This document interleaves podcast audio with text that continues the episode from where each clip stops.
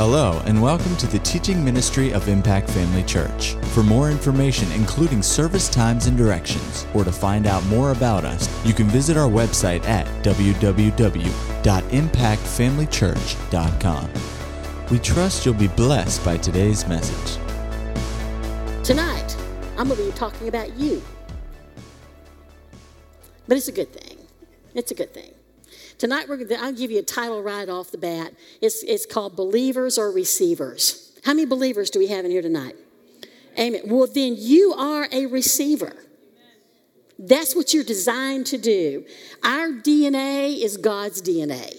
He's a receiver. He's made us to be receivers. And you say, well, what's the difference between believing and receiving? Well, here's the thing. You know, even the devils believe on Jesus. They believe he's the Son of God. That does not make them born again. To become born again, you had to actually do something, didn't you?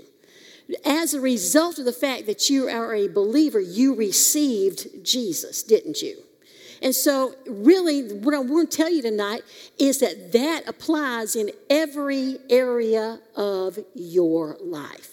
Sometimes we get to the place where we think that we can't handle this problem, that we can't believe God for this, that we can't receive this, that we can't do this, that we can't get our healing, we can't get our financial needs met, we can't get past this, we can't get past that. But yes, you can, because believers are receivers. And we found out, you know, I found out, you know, the hard way after many years of being in church, you know, my whole life, how easy it was to get filled with the Holy Ghost. You know, I had been raised in an environment where it was hold on, let go, turn loose, you know, pray, tarry. You know, we had testimonies from people all the time about how long they'd been seeking God for the Holy Ghost and how long they had tarried. And it sounded like this badge of, you know, honor, you know, somehow that they had put this much effort into it. And when I finally got into a word church and found out that all I had to do was look at exactly what the word said in Acts, it was so easy. It was like, really, are you kidding me? That's all there is to it? Honest to goodness? And that's really all there is to it. You receive the Holy Ghost, and then you speak. You receive it. And you speak. And that is what you do in every area of your life. Lots of people believe the Bible. They say, I believe the Bible, but they don't have what the Bible says that they have. Why? Because they haven't received it. I heard Keith Moore just this past Sunday say something, and I went, well, that makes a lot of sense. He was over at Mark 11. Let's go over there real quick. Mark 11:24. Verses that we know really, really well. Hallelujah. Mark 11:24. It says, therefore I say unto you, what things soever you desire when you pray, believe that you receive them and you shall have them. He went on to say something more, and of course I have this written in my Bible. I just you know, sometimes, you know, you have some notes that you write in the margins, and sometimes you don't even look at them really good. But it just reminded me to go back and look at it. And sure enough, that word "receive" can also mean take or seize. You have to take them. That's what it means by receiving. It means you take them. You believe that they're mine. I receive it. They're mine. You take ownership of them. If you try to give something to anybody, Pastor, I have a mic for you. No, that was good. That's exactly what I wanted you to do. See what his reaction was? He just looked at me. He just looked at me. I have a mic for you.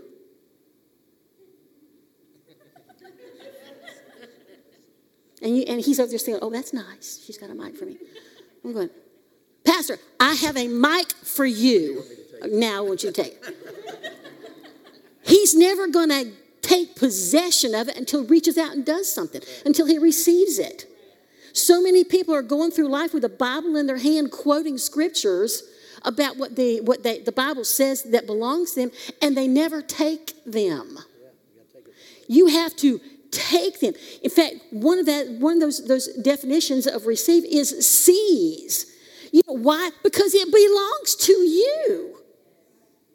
It belongs to you already. God's already given it to you. It's not something you have to work for. It's not something you have to strive for. It's not something you have to get yourself worthy of. It's not something you have to turn in somersaults or do any pirouettes or jump through hoops. You don't have to do it. You just take them. Yeah. You just receive them. Amen. It's a shame that we go through life not experiencing all the benefits that God has for us because we never took them. I'm reminded of the story about the man back when transatlantic travel was strictly done by boat. And this man was leaving Europe, coming to America. And so he bought his passage ticket, and he thought, well, I've only got money just for my ticket. And so I'm gonna pack me some food, and the voyage is gonna be several days. I think it was like 10-day crossing, something like that. I'm gonna pack some food, and I'm gonna ration it all out. So I've got enough for the whole 10 days, and so he did that. And as he's getting off the boat, one of the stewards said to him, said, "Mr. Smith, where have you been?" He says, "What do you mean?" He goes, "Well, you've never come to any of the meals. You've never come to dinner. You've never come to breakfast. I've never seen you at any of the meals." And he goes, "Well, I didn't have enough money for the meals." And the steward looked at him and said, "Mr. Smith, the meals came with the package. They came with the ticket." Listen, God's got so much for you. They came with the ticket. And yet people go through life saying, "Oh, I have to do this, and I have to do this, and I have to do this, ration this, and I can only have this much." And God's got an abundance for you. But believers are receivers.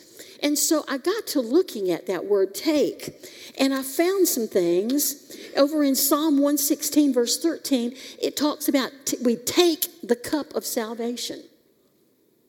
Isn't that wonderful?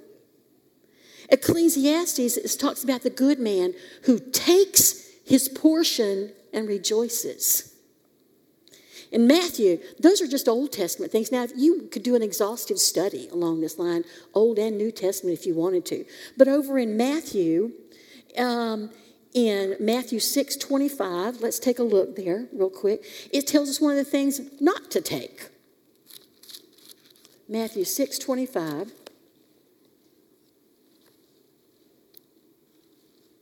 And it's amazing here that in just a few verses, this whole concept is here like 3 or 4 times. Matthew 25, it says, "Therefore I say unto you, take no thought." Why? Because God's got you covered. He's got you. The benefits are already there. It says, take no thought for your life, what you shall eat, what you shall drink, nor yet for your body, what you shall put on. Is not life more than meat, and the body more than raiment? Behold, the fowls of the air, for they sow not, neither do they reap, nor gather into barns, yet your heavenly Father feeds them. Are you not much better than they? Which of you, by taking thought, can add 1 cubit to his stature? And why take ye thought for raiment? Consider the lilies of the field, how they grow. They toil not, neither do they spin. And yet I say unto you, that even Solomon in all his glory was not arrayed like one of these. Wherefore, if God so clothe the grass of the field, which is today and tomorrow is cast into the oven, shall he not much more, oh, and there's a good sermon for you, much more, clothe you, O ye of little faith. Therefore, take no thought, saying, what shall we eat? What shall we drink? Or wherewithal shall we be clothed? For after all these things do the Gentiles seek. For your heavenly Father knows that you have need of these things. But seek ye first the kingdom of God and his righteousness, and all these things shall be added unto you. Therefore, take therefore no thought for the morrow, for the morrow shall take thought for the things of itself. Sufficient unto the day is the evil thereof. Listen, there are things we need to take, and there are things we don't need to take. And the Bible will clearly tell you what not to take. Take his promises. Take his benefits. Take his blessings. Take his provision. But don't take what the enemy brings you. We talked about a few weeks ago about choices. And we're presented with choices every single day of the things, whether you're going to take this, whether you're going to take this. We talked about that life and death. Or you're going to take the things that are death-inspired, or you're going to take the things that are life-giving. Which one are you going to take? But it's up to you. So much of it is up to us. God's provision is there. We just have to take them in. You know, Matthew 11:29 talks about taking my yoke. You know, Jesus says, come be partners with me. Take your place. Take your place in the life that is mine. Take your place with me. Come join yourself with me. You know, over in Ephesians 6, verse 13, I like this so much. It says, wherefore take unto you the whole armor of God. Take the whole armor of God. And then it begins to list them. You know what? This is a picture of the well-dressed Christian. Dressed for success when you take the whole armor of God and put it on. You know, it implies that they're here because it says in verse 16, take the shield of faith, and in verse 17, take the helmet of salvation. But it could also mean take the truth that is gird around your loins, and take the breastplate of righteousness, and take the preparation of the gospel of peace that your feet are shod with. You have to take all those things and put them on. And it'll stand you in good stead all the days of your life. It'll cover every territory. You know, there's so many things that are on the positive side of taking. But like I said, there's some negatives, too, that you don't want to take. I'm reminded of a lady who, for her entire Christian life, was tormented by the devil. Tormented that she wasn't pleasing God. That somehow she wasn't measuring up. That she was always making the wrong decisions, that every decision she made was just not God's will. Why? She never put on the breastplate of righteousness. See, when you don't take the things that God tells you to take, and you don't put on the things He tells you to put on, then you're likely to fall prey to taking the wrong thing. And she did. For her entire life, she never felt like she measured up. But I'm telling you what, there's so many places in the Word that we can go to, where we can see where God has made provision for us. You find in the New Testament 25 times at least. It's not exhaustive, but I counted at least 25 times where it says to take heed to something. Oh my goodness, if believers today would just take heed to some things.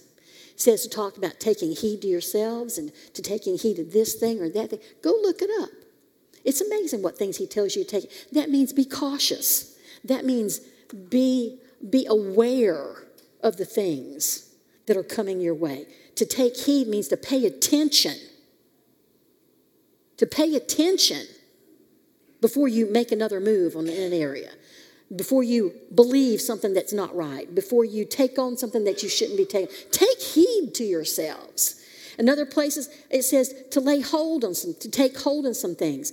In fact, it's 1 Timothy 6, it says lay hold, which is basically saying take hold of eternal life.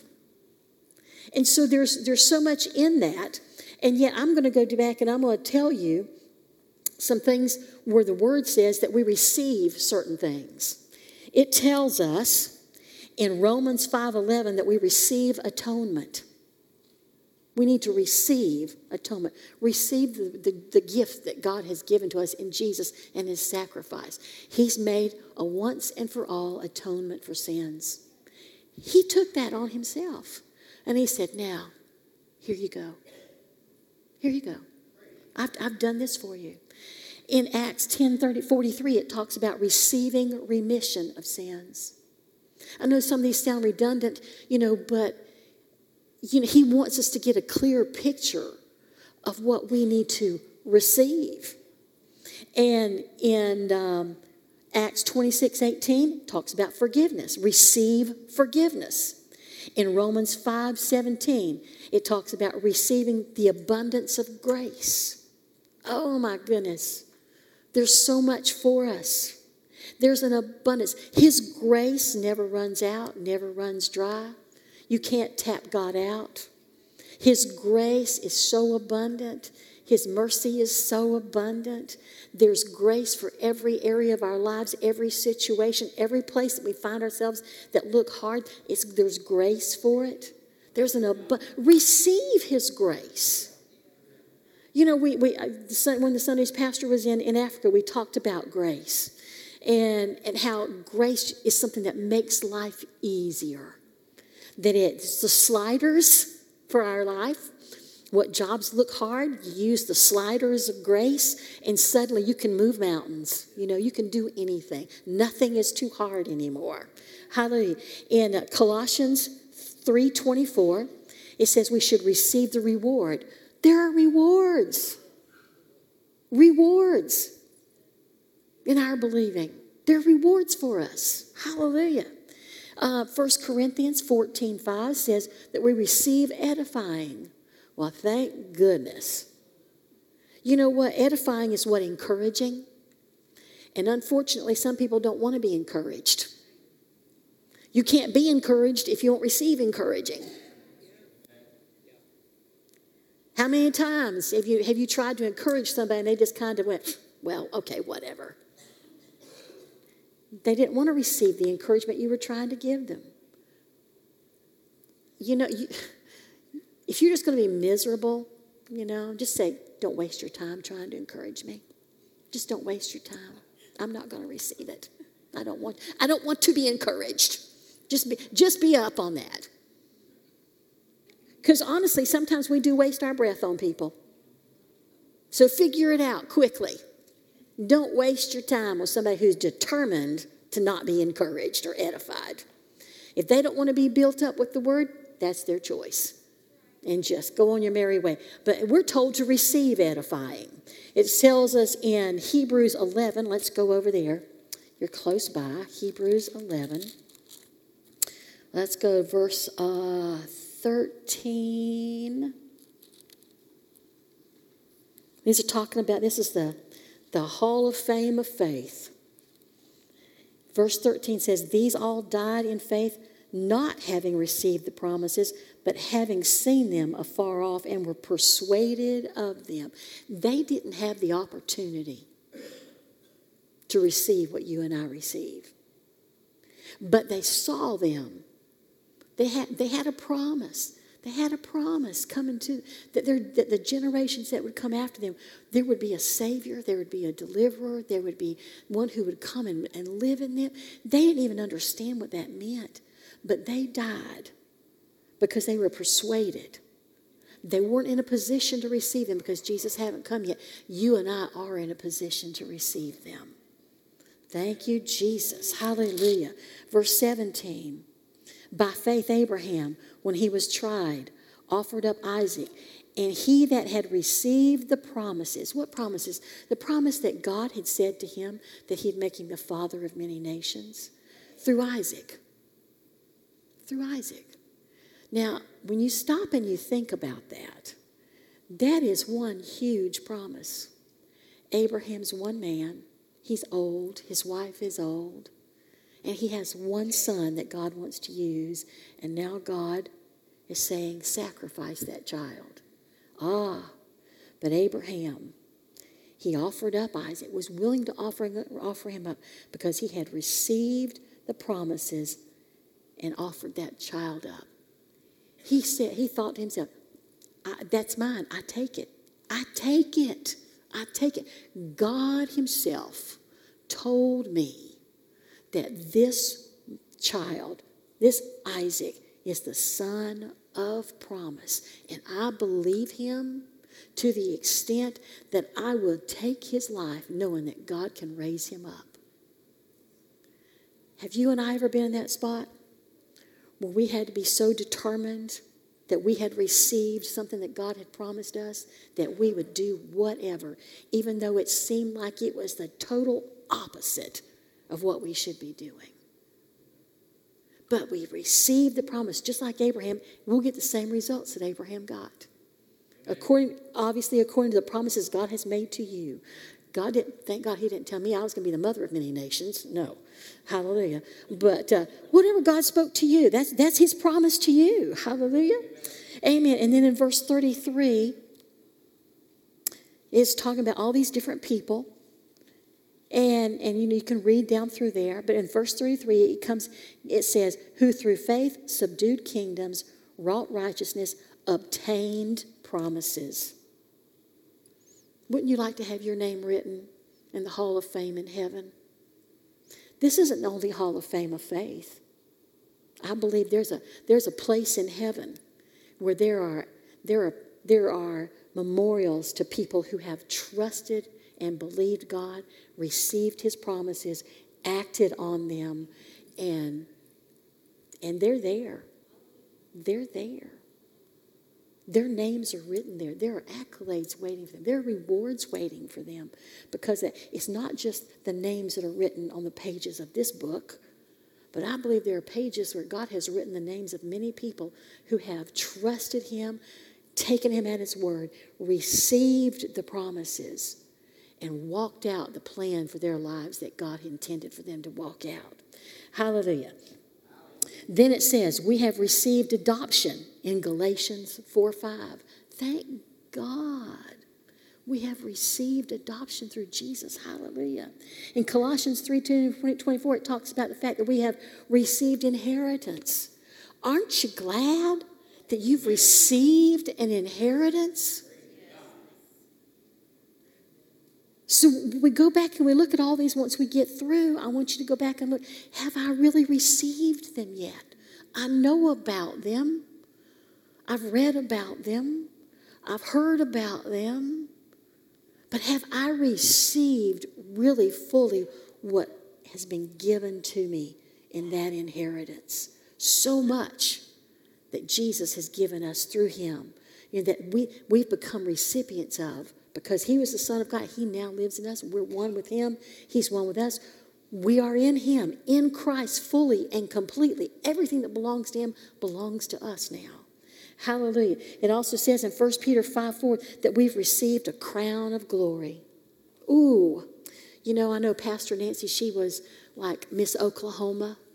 And she was first runner-up in the Miss America pageant.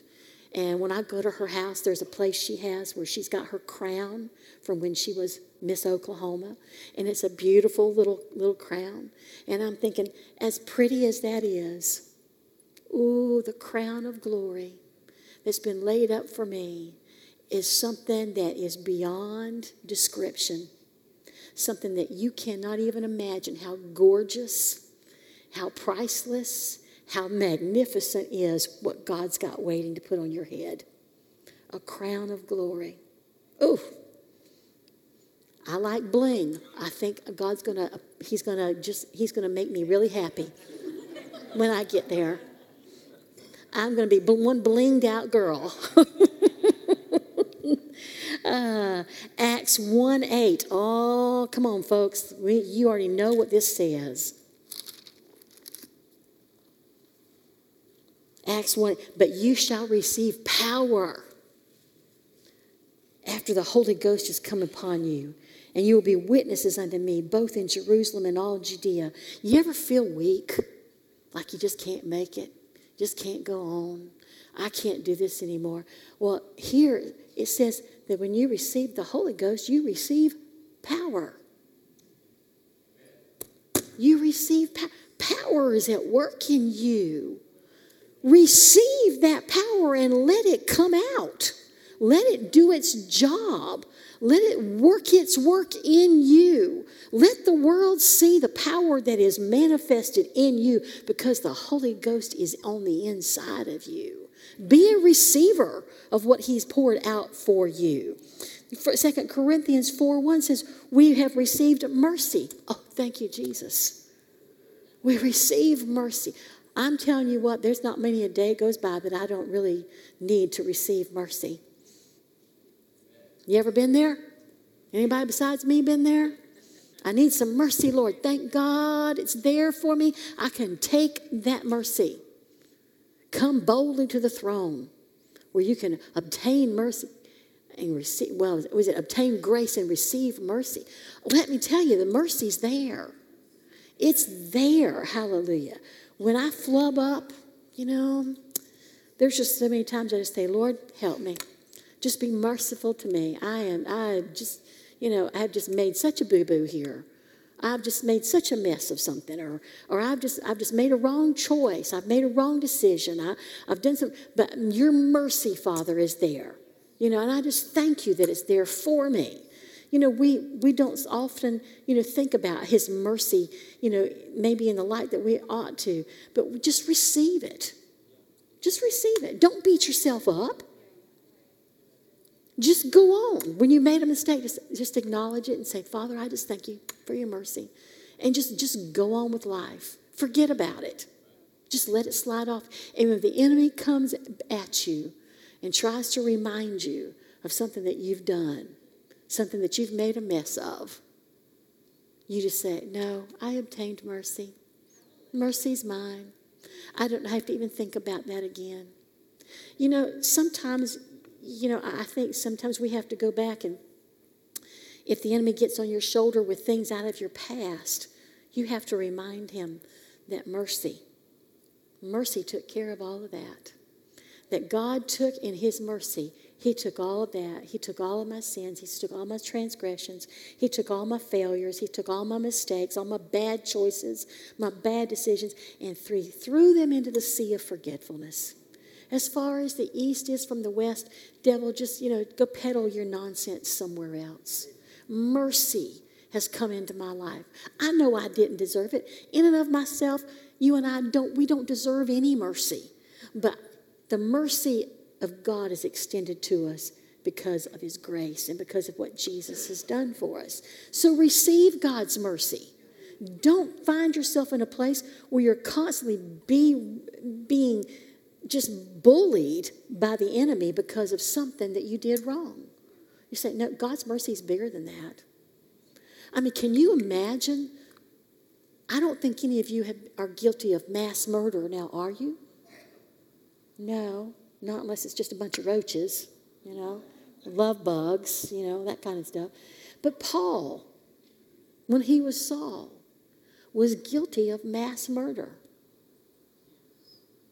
Do you not think that somewhere along the line that the enemy came back to try to say, look what you did. Look at all those innocent people you killed.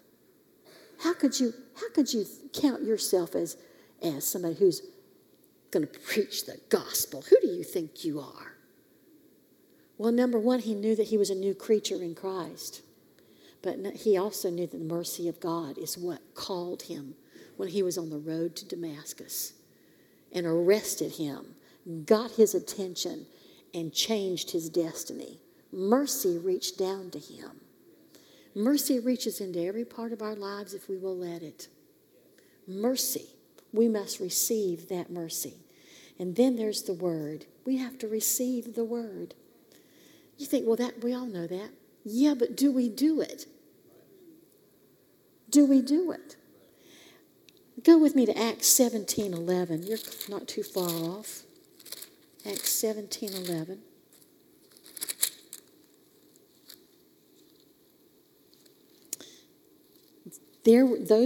These were more noble than those in Thessalonica, in that they received the word with all readiness of mind and searched the scriptures daily.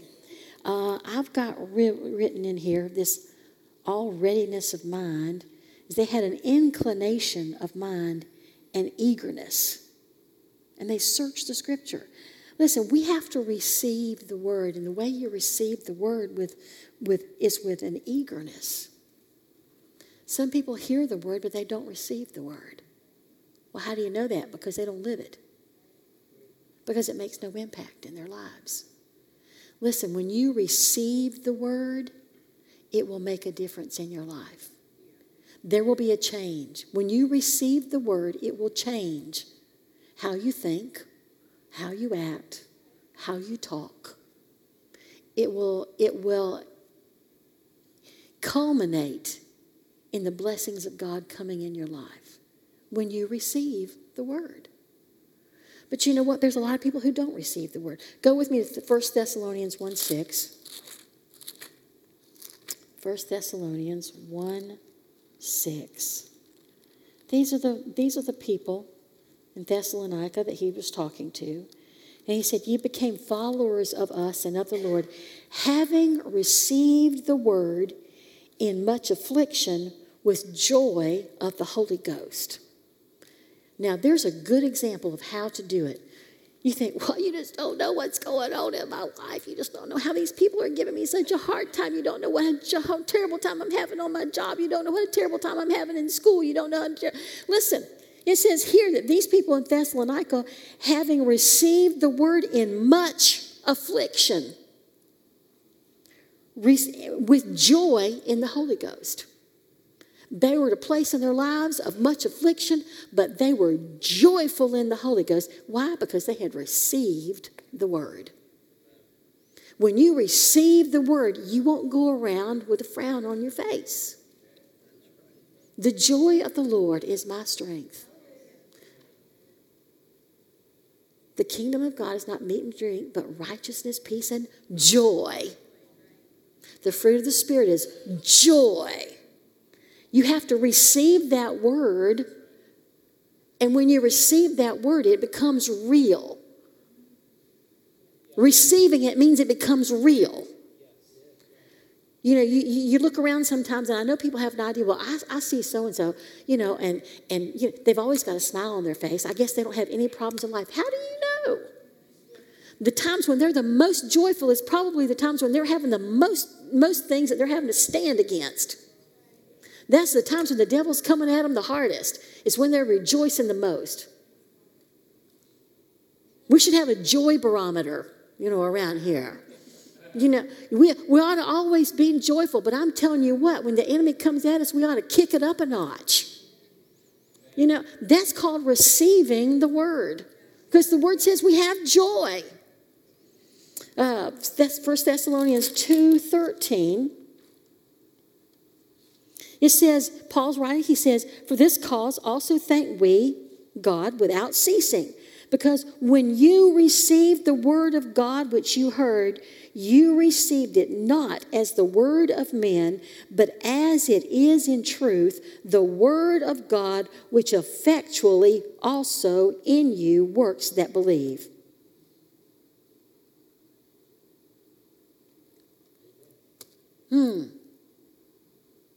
When you receive the word of God, you heard it not as the word of men, but as it is in truth, the word of God. You know, it's not just words. It's not just a bunch of words on a piece of paper or that somebody's speaking. It is the word of God. Amen. Amen. It is the word of God. Amen. And you know, sometimes, you know, people will go, "Oh, no, I don't believe that." Well, then fine, don't believe it. Then you won't benefit from it. If you think that's what you say. No, if I can back it up with Scripture, it's what God says.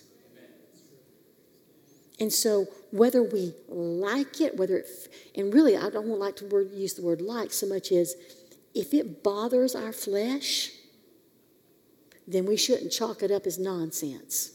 We shouldn't chalk it up as just, "Oh, that's just so-and-so's opinion." No, if it's in the Bible, it's the word of God, regardless of how my flesh reacts to it. And if my flesh is allowed to react the way it wants, then I have not received that word. But it's up to us to receive it. What does that mean again? It means to take it and to put it in action in our lives. You know, people again, I'll go back to this, that people will say, "Well, that's just too much for me to do. I can't do that." Yeah, you can. You know, when you received the Holy Ghost, when you received Jesus, it was the same faith, but you received it. You received Jesus. You received the Holy Ghost. The same way you receive the answers that you need. The same way you receive what you're believing God for. The same way you receive your healing. you receive it. You take, just like the microphone. You have to take it. It's not a passive thing. It's an active thing. Receiving is active. Nobody's going to come in and put it on you. It's not going to make it easy for you. Just lay it out, for you on a tray and say, here you go. It's yours. You still have to take it. We try to make it as easy as possible for you to understand it. But you still have to receive it. And one of the things that I just want to make sure is whatever you hear somebody say, make sure that it's what the Word says, and then receive it. It's amazing how many people go to some meeting somewhere or listen to somebody online, and they hear them say something, oh, yeah, and they'll receive something that is not what the Word said. And it'll eventually get them in trouble. God will take something and he will take a scripture and he will tailor that scripture to your life. But just because he tailors it in a certain way to your life doesn't mean he tailors it that way to everybody's life. Do you know what I'm saying? The word works for everybody, but there are places where God will use a scripture to give you direction. And when you receive the direction because of that scripture, that may not be the way he directs everybody. Say, for instance, corresponding actions when it comes to healing. Okay, what's my corresponding actions? God's talking to me. I receive that. I have to have corresponding actions. Well, then God begins to tell you what your corresponding action is. That doesn't mean everybody throws away their medicine. It doesn't mean you get up and, you do this or that or the other. It means go back and just make sure that you're hearing what God has told you. It lines up with the Word. You're not doing anything just because you heard somebody else's testimony, because you heard what somebody else thinks about something. But you receive it as it is, the Word of God, the Word of truth. Hallelujah. Matthew 21:22 says, when you ask in prayer, believing you shall receive. We have accounts of this in Mark 1:41. Some examples here we can go back to. Starting in verse 40, it says, and there came a leper to him, beseeching him and kneeling down to him and saying unto him, if you will, you can make me clean. Now, some versions of that say, if you want to, you can make me clean. And Jesus says, he was moved with compassion. He put forth his hand, touched him, and said unto him, I will, be thou clean. And as soon as he had spoken, immediately the leprosy departed from him, and he was cleansed. What this man needed to know was that Jesus was more than willing. He received that. And because he received that, faith came in his heart, and he was cleansed. Hallelujah. Go with me to Mark 10. Verses 46, blind Bartimaeus, you know the story. And they came to Jericho, and he went out of Jericho with his disciples. And a great number of people, blind Bartimaeus, the son of Timaeus, sat by the highway side begging. And when he heard it was Jesus, he began to cry out. Can you imagine when he heard it was Jesus? People had been talking about Jesus. And he heard the name Jesus. I can get him to help me. He began to cry out and say, Jesus, thou son of David, have mercy on me. And many charged him, saying he should hold his peace. But he cried the more, thou son of David, have mercy on me. And Jesus stood still and commanded him to be called. And they called the blind man to him and said, be of good comfort, he calls you. And he, casting away his garment, rose and came to Jesus. And Jesus said, what will you that I do for you? The blind man said unto him, Lord, that I may receive my sight. Some people don't know what it is they want. Seems obvious to everybody what they ought to be wanting, but it's not necessarily what they want. Jesus wanted him to be sure. What is it you want? You want you want me to just give you a bunch of money so you can go on your way? What is it you want? But he knew what he wanted. He said, that I might receive my sight. He had already made up his mind. Somewhere in there, he had already received. because he threw away his blind man's coat. That thing that made him stand out in the crowd so that people knew he was blind and they made accommodations for him and made room for him, and helped him. He threw that away. And he went to Jesus saying, that I might receive my sight. And Jesus said to him, go your way. Your faith has made you whole. Immediately he received his sight and followed Jesus in the way. He really had to make another decision right here to complete what he had started. Jesus said, go thy way, your faith has made you whole. And then immediately he had his sight. He received his sight. He knew what he wanted. He needed the word spoken. He received Jesus' word. He received his sight and went on his way. It's as easy as that. Luke 8, the woman with the issue of blood, she came through the crowd, just kept saying, if I can just touch the hem of his garment, if I can just touch the hem of his garment, if I can just touch the hem of his garment. And when she got there, she got exactly what she asked for. She touched the hem of his garment, and virtue flowed out of him, and she was made whole. She received. She had her faith set, and she received her healing. And yet you go over to John 1. It said, many received him not, but as many as receive him, believe on his name. You have to receive. But believers are receivers. That is who you are. That is what you are. Matthew 13, verse 58, it talks about that none of them received any healing because of their unbelief. Born-again, spirit-filled Christians fail to receive a lot of times because of their unbelief. They're just not convinced of what the word said. They're not ready to receive, to latch hold of it and receive, to take it, to seize it, to take it as their very own. It belongs to me. It's mine. But you know what? That's not you, now is it? Believers are receivers. That's who I am. I am a receiver. Now, it occurred to me that there's one area that I want to tell you about when it comes to receiving that some of you may not be very good at. When you're believing God for something, and I especially want to make known that this is sometimes in the area of financial blessing.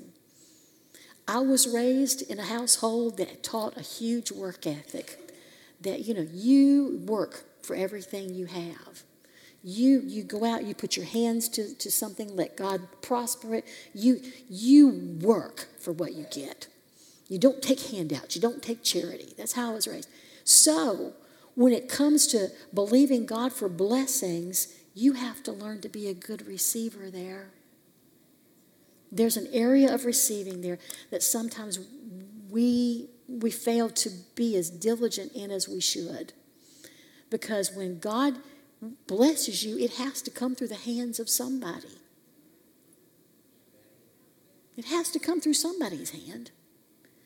If somebody chooses to let God use them to bless you, receive it. Receive it.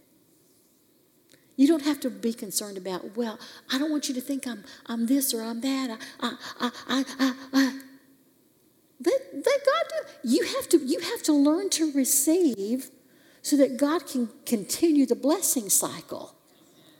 Some of us are great givers, but we're bad receivers. Just say, thank you. There are times I'm a bad receiver. It's like, no, I'm on the giving end. I'm on the giving end. Well, to keep on the giving end, I have to be on the receiving end too. There's the cycle. You give, you receive, you give, you receive, you give, you receive, you give, you receive.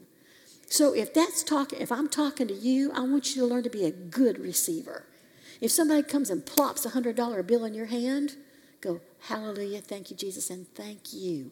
You be grateful to God first. You be grateful to that person. Show your appreciation to that person for letting God use them second. You never miss an opportunity to say thank you to the person that God chose to bless you. Never. But see, God wants to put something in your hand. You have to take it. You have to receive it. There's so much that God wants to put in our hands, but you have to reach out and take it. You have to reach out and take it. Make it easy for God to get it to you by just meeting him with open arms. Say, I'll take everything you got, Lord. I'm a taker. I'm a taker. This is, there's this old saying that takers never give and givers never take. Well, that's a natural thing. But let me tell you, givers are receivers and receivers are givers. You can call it a taker if you want. But I'll take everything God's got. I'll take everything he's got. Everything he's got. And he's got a bunch. He's got much more than you and I think. What's so interesting to me sometimes is I've seen people are easy to receive something. I'm going back to this being a good receiver of blessing is it's easier for them to receive something if they don't know who it came from. That's fine. Be grateful. But if you do know, if somebody face-to-face blesses you with something, don't be embarrassed. Don't be shy. Don't be reluctant to take what they're giving because they're giving it because God told them to give it. This is God using their hands to bless you. Be a good receiver. Take it. Say, I believe that's mine. I believe God sent you my way. I believe God chose to use you to bless me. In return, he will bless you. And so, remember, believers are receivers. Amen. Hallelujah. Are you going to be a good receiver? Great. I expect you to receive a lot. God wants to bless you more than you want to be blessed. He wants to put more into your life and more into your finances and more into your body and more into your home, more into your bank accounts, more into every part of your life than what you can possibly imagine. You be ready, willing, and open to receive everything he sends your way. And sometimes what he's trying to get your way is going to depend on whether you receive parts of the word that you like and parts of the word you don't particularly like. Flesh-wise, I'm talking. But you be willing to receive it as it is, the Word of God. And I'm telling you, it'll change your life. It'll make all the difference in the world into what He can do for you and do in you. At Impact Family Church, it is our desire to see you blessed through the power of the Word of God. We have been helping people to change their world for over 25 years through our dynamic ministries and teaching. If you are going to be in the North Central Florida area and are interested in attending our services or just want more information about us, you can visit us online at www.impactfamilychurch.com.